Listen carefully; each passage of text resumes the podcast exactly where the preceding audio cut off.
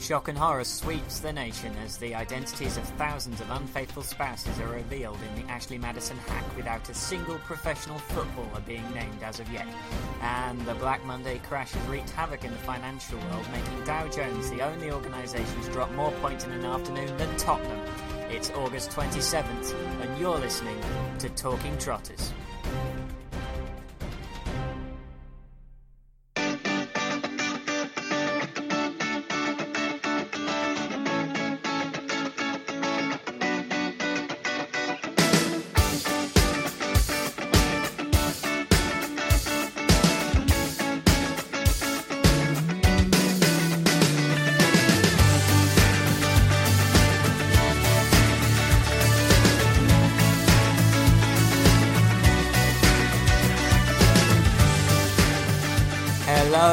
Welcome to Talking Trotters, the only Bolton Wanderers podcast guilty of grand embezzlement. My name is Alistair Sledge and we got a great show for you tonight. Sean Hockett will be joining us and we start with the only place you'd expect us to.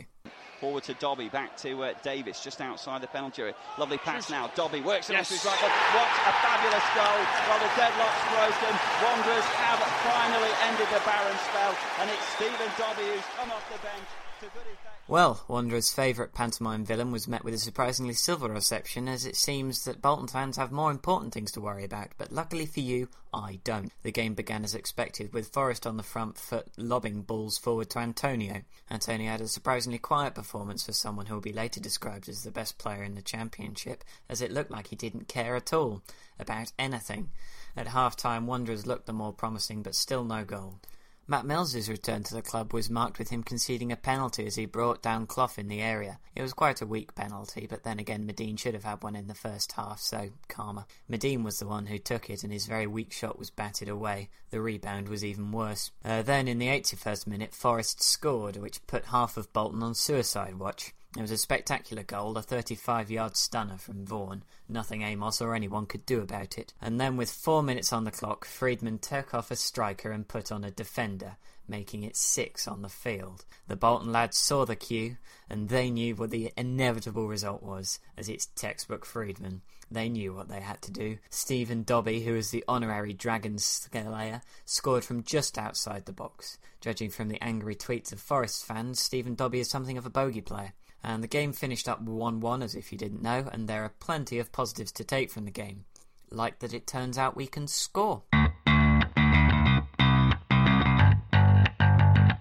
And joining me to go through the game this week is Sean Hockett, the man behind Garibaldi tinted spectacles. How are you doing, Sean? I'm good, thank you. How are you? I am not too bad. So I think I am the happier person after this weekend's result. Uh, can you tell me how you reacted to it? Well, you know, it's what Stephen Dobbie does. You know, scores goals against us, and uh, you know, as as Dougie said after the match, it was probably the the result that, that was a deserved result for, for both teams. But clearly, your manager thought that you should win. You know, you've got 18 shots off target. You must feel a little bit bitter sometimes.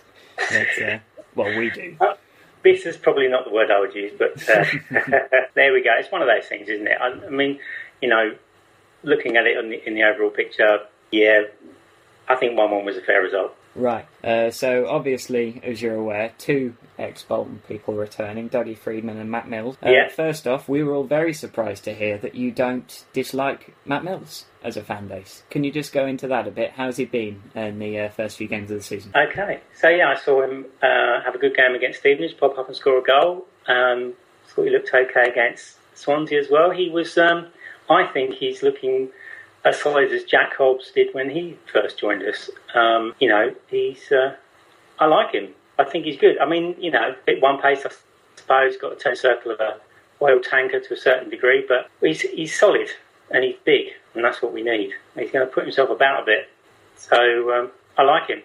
I think he's a good acquisition. Uh, you might start to notice that he's uh, very accomplished in the field of uh, pointing at people and shouting. That's, uh, do you know? I've not noticed that. To be honest, I saw. I went to the Charlton game and thought he he played himself into that really well and um, headed the ball really well against their gargantuan Danish striker and commanded commanded the line quite well. I, I, you know I was pleasantly surprised. Let's let's hope it continues. I'll find out because I've got a season ticket, so we'll see how it gets on the rest of the season. Yeah. that will be good to watch. Now, of course, I'm sure this was inevitable. Uh, Dougie Freedman. So, you you've described yourself on your blog as a uh, half glass full kind of guy. So Yeah, uh, absolutely. So, how would you rate the Scotsman's tenure so far? Well, I think he's probably going to turn out to be better than the previous Scotsman we've had, and we've had a few of them. Um, you know, Calderwood and McLeish, and obviously Mr. Davies on a couple of occasions. Um, and, the, and I think the difference between our current Scotsman and that previous one is that he looks like he's got the best interest of the club at heart. I like what he's trying to do. You know, I like the fact that he's given the youth a chance. Once again, when we played Charlton, we ended up with three academy graduates on the pitch: Walker, um, Oliver Burke, and George Grant. I like him. I like what he does. You know, where I sit, I see him on the bench, sitting next to Lennie Lawrence. I think Lennie Lawrence is quality. I remember him. You won't be old enough to remember Lennie Lawrence. I remember when he was manager of Charlton. I think it's a good setup. Um, yeah, I'm looking forward to the rest of the season. Let's hope he's going to be there for it. Mm. I, I've got to say, I'm quite surprised that you uh, you speak of his uh, kindness to youth players because he had quite a bad rep with our academy. So I gather, yeah. well, I, find uh, that surprising. I do find that surprising, to be honest. I mean, watching some games uh, last towards the end of last season as well, he gave um, Tyler Walker his debut, um, and the way he, he acted with him on the on the touchline before we went on the pitch, you know, really encouraging. Um, looked like he was saying all the right things to him. I was really impressed. I thought, you know, he looked he looked the part, and certainly looked like he was giving the right amount of encouragement to a young boy that was going to come on and make his debut for a big, you know, for a club that his dad played for. mm, uh, obviously with us, two players that featured against Forest, uh, Zach Clough and Josh Vela. Uh, they were two of the figureheads of, I don't want to say oppression, but uh, Freedman's style with uh, the youth team. Like oppression, very good.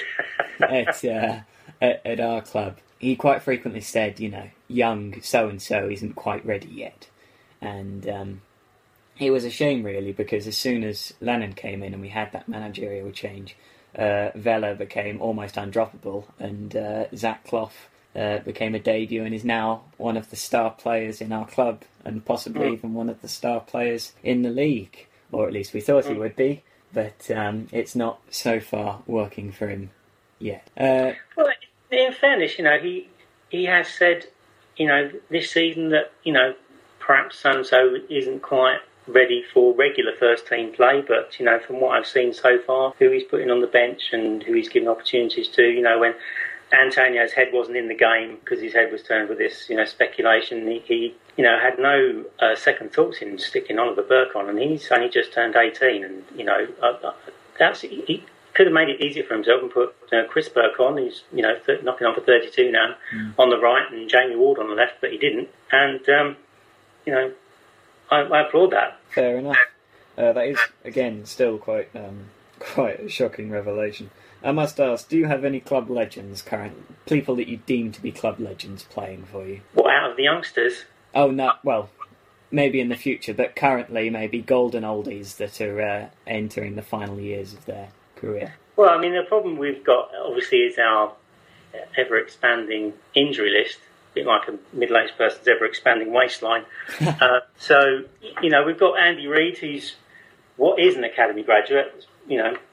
We sold him to Spurs along with Michael Dawson, and he's, he's back now. And you know, he, he you know he's a legend as far as I'm concerned. It's just a shame that he's he's had this niggly injury that he can't shake off. He played the under 21s again this week and hopefully gets back. Chris Cohen, who we got from Yeovil, um, uh, he's probably 27, 28 now, might be a little bit old. He's been with us, I think, about seven years, and you know he's club captain. You know he's he's a bit like a forest stick of rock now. You know you don't know what to do without him. We have done obviously because he's had three cruciate ligament injuries in the space of about five years, and um, you know those two in particular you know, at the core of our team, you know, make us tick. And we have missed them. But injuries are injuries. You know, you've got people that've got to step up and take their place. You know, as a playmaker, Reid's fantastic. Lansbury would like, I'd like to see him be a bit more of a playmaker. He, he's coming into his own now, I think. He's certainly picked his game up this season. He wasn't showing as much as he should have done towards the end of last season. So I would say Reed and Cohen but I'd like to think Reid's got another year or two left. Chris Cohen, if he can get through this latest injury, another two or three years. But I think Jack Jack Hobbs is going to be around for a bit longer as a central defender. That and as, we can keep hold of Assombalonga once he's injured and he's scoring goals again, hopefully. mm, I think he did it. Was it? Yeah, it was him that scored a double against us last season. Yeah. Uh, when Freedman was manager. That was a pain. Uh, but no, why I bring up uh, the elderly as such uh, is Freedman had quite a bad rap for how he treated our Kevin Davies in the final um, in the final months and of his career at Bolton. Was he? Uh, um, t- sorry, if I ask you a question then. So when Freedman took over for you, because then he was with you for that unfortunate start to the season, where you only scored um, won a game. Um, mm. In that summer break, was that when Davies left? Yeah, it was that season, yeah. and uh, it was the season where we were one goal away from going into the playoffs ahead of Leicester. Because if we'd scored on the Blackpool game, which was a two-two draw, uh, then we would have then we would have made it. But no, Kevin Davies, uh, he was kind of very quickly shifted from first team player to you know not even in match day squad. And on the last game, we kind of wanted him to just even go out for the last 20 minutes and have a runabout, but he didn't. And a lot of people were very frustrated with the way the exit was handled because he was released and it was almost as if the club didn't even know who he was. But uh, that's something to watch out for. And the final thing to watch out for is Lukas Jutkiewicz, uh, a rumoured deal, uh, which is a trade swap with Henry Lansbury to Burnley and Lukas Jutkiewicz coming in the other way. Uh, that's something that our very own Mark Isles uh, talked about when he featured on our main podcast, and he talked about how important Jutkiewicz was to Freedman's plans for the season uh, of 2014-2015, his last season.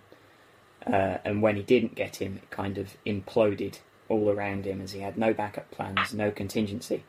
Uh, so is that something you may be in danger of? Do you think uh, Freedman could be focusing all of his plans on one particular style or one particular player? Something that was kind of noticeable was uh, centre backs playing long balls in the general direction of Antonio and hoping for the best.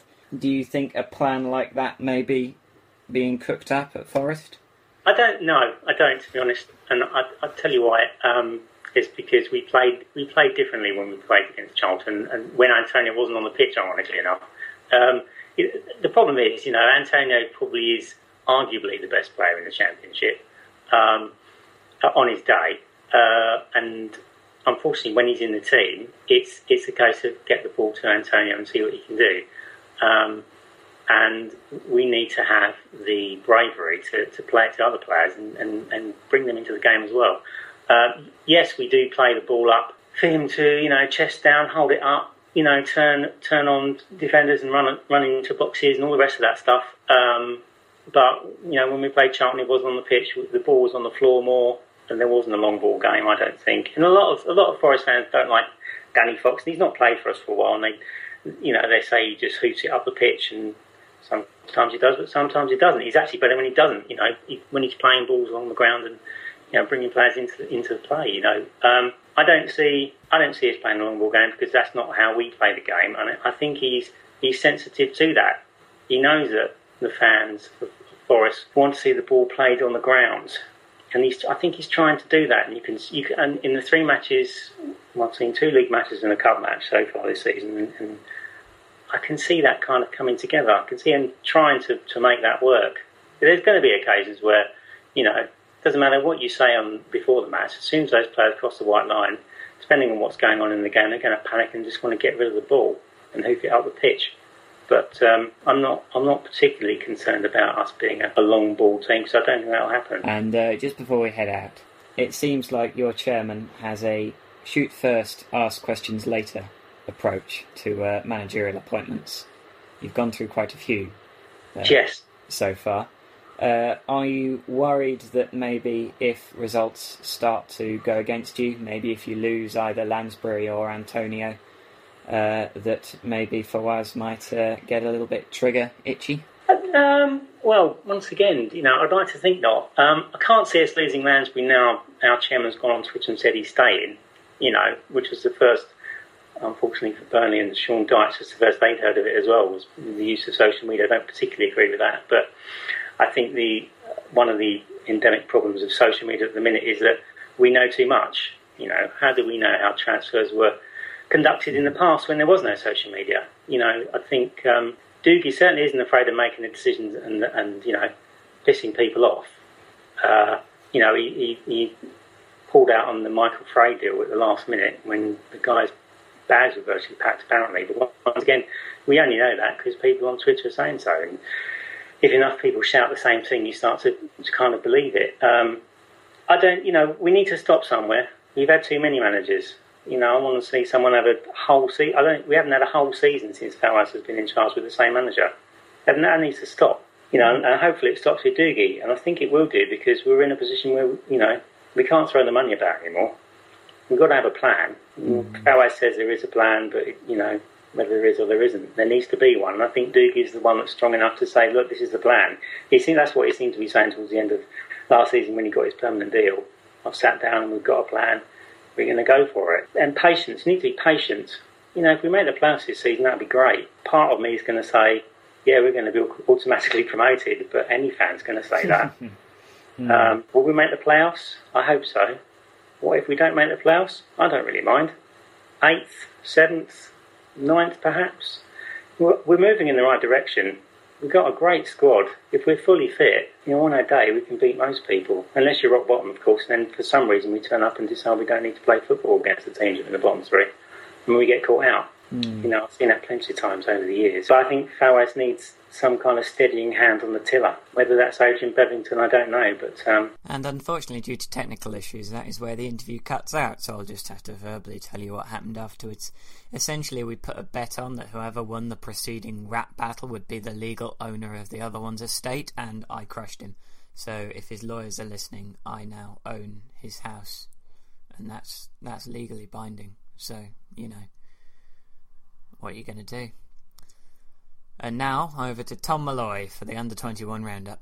On the whole, it's been a successful week for the Young Whites. On Saturday, centre back Alex Finney's return from injury was celebrated with him winning a place on the bench for the first time, seemingly overtaking Rob Holding and Quade Taylor in the pecking order. To the delight of people on Twitter who've never seen him play other than on YouTube, there was also a place in the matchday squad for Jamie Thomas. He was given the number 40 shirt, and if he can do half as well as the last young lad to wear that shirt, then we'll be on to a winner. On to Monday night's game, and the Macrons West Stand witnessed the eighth wonder of the world, Filip Twardzik playing centre back. I really have seen it all now. It seemed like Ian Brunskill was trying to shoehorn as many defensive players into the lineup as possible, with Oscar Threlkeld playing in midfield alongside Niall Maher and Andy Kellett. Kaiyne Woolery's pace lit up the somewhat drab game with a great individual run and goal, but Jamie Thomas couldn't keep up his incredible goal scoring form, struggling in a somewhat withdrawn role and was taken off after 70 minutes. The game ended one apiece after another lovely solo goal from Birmingham's Wes McDonald. Ross Fitzsimons probably should have done better, but I haven't seen a replay to be fair. Next up for the lads are Manchester City in the Manchester Senior Cup final, in the very neutral surroundings of City's Academy ground. This comes after we beat United 1 0 in the semi final thanks to a Woolery goal last season. I've been Tom Molloy, and this has been your Under 21 Roundup. Thanks, Tom. Tom Molloy, everyone. We'll be right back. Welcome back. And now it's time for Abuse the News, where each week bizarre news stories from all over sport compete to be the most ridiculous for your entertainment. First up, Jermaine Defoe. This isn't a surprise to anyone, I imagine. The Sunderland striker put up an ad on sexinthecity.com for a PA. Applicants must be able to build a global brand for Jermaine Defoe, develop iPhone apps, and potentially develop a new fragrance. So, naturally, we gave him a hand. Sophisticated, passionate, strong. These are all words that Jermaine Defoe doesn't understand, but he doesn't need to understand them because he gets paid £240,000 a month and can waste a week's wages on someone to organise bonfire night and water plants. Defoe, the fragrance, inspired by cows' asses and banjos.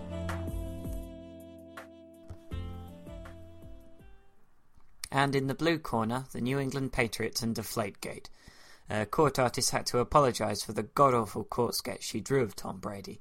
The photo was released online, and my goodness, I mean, I've told the kid I babysit that his sketches were good, but this this is a whole new level.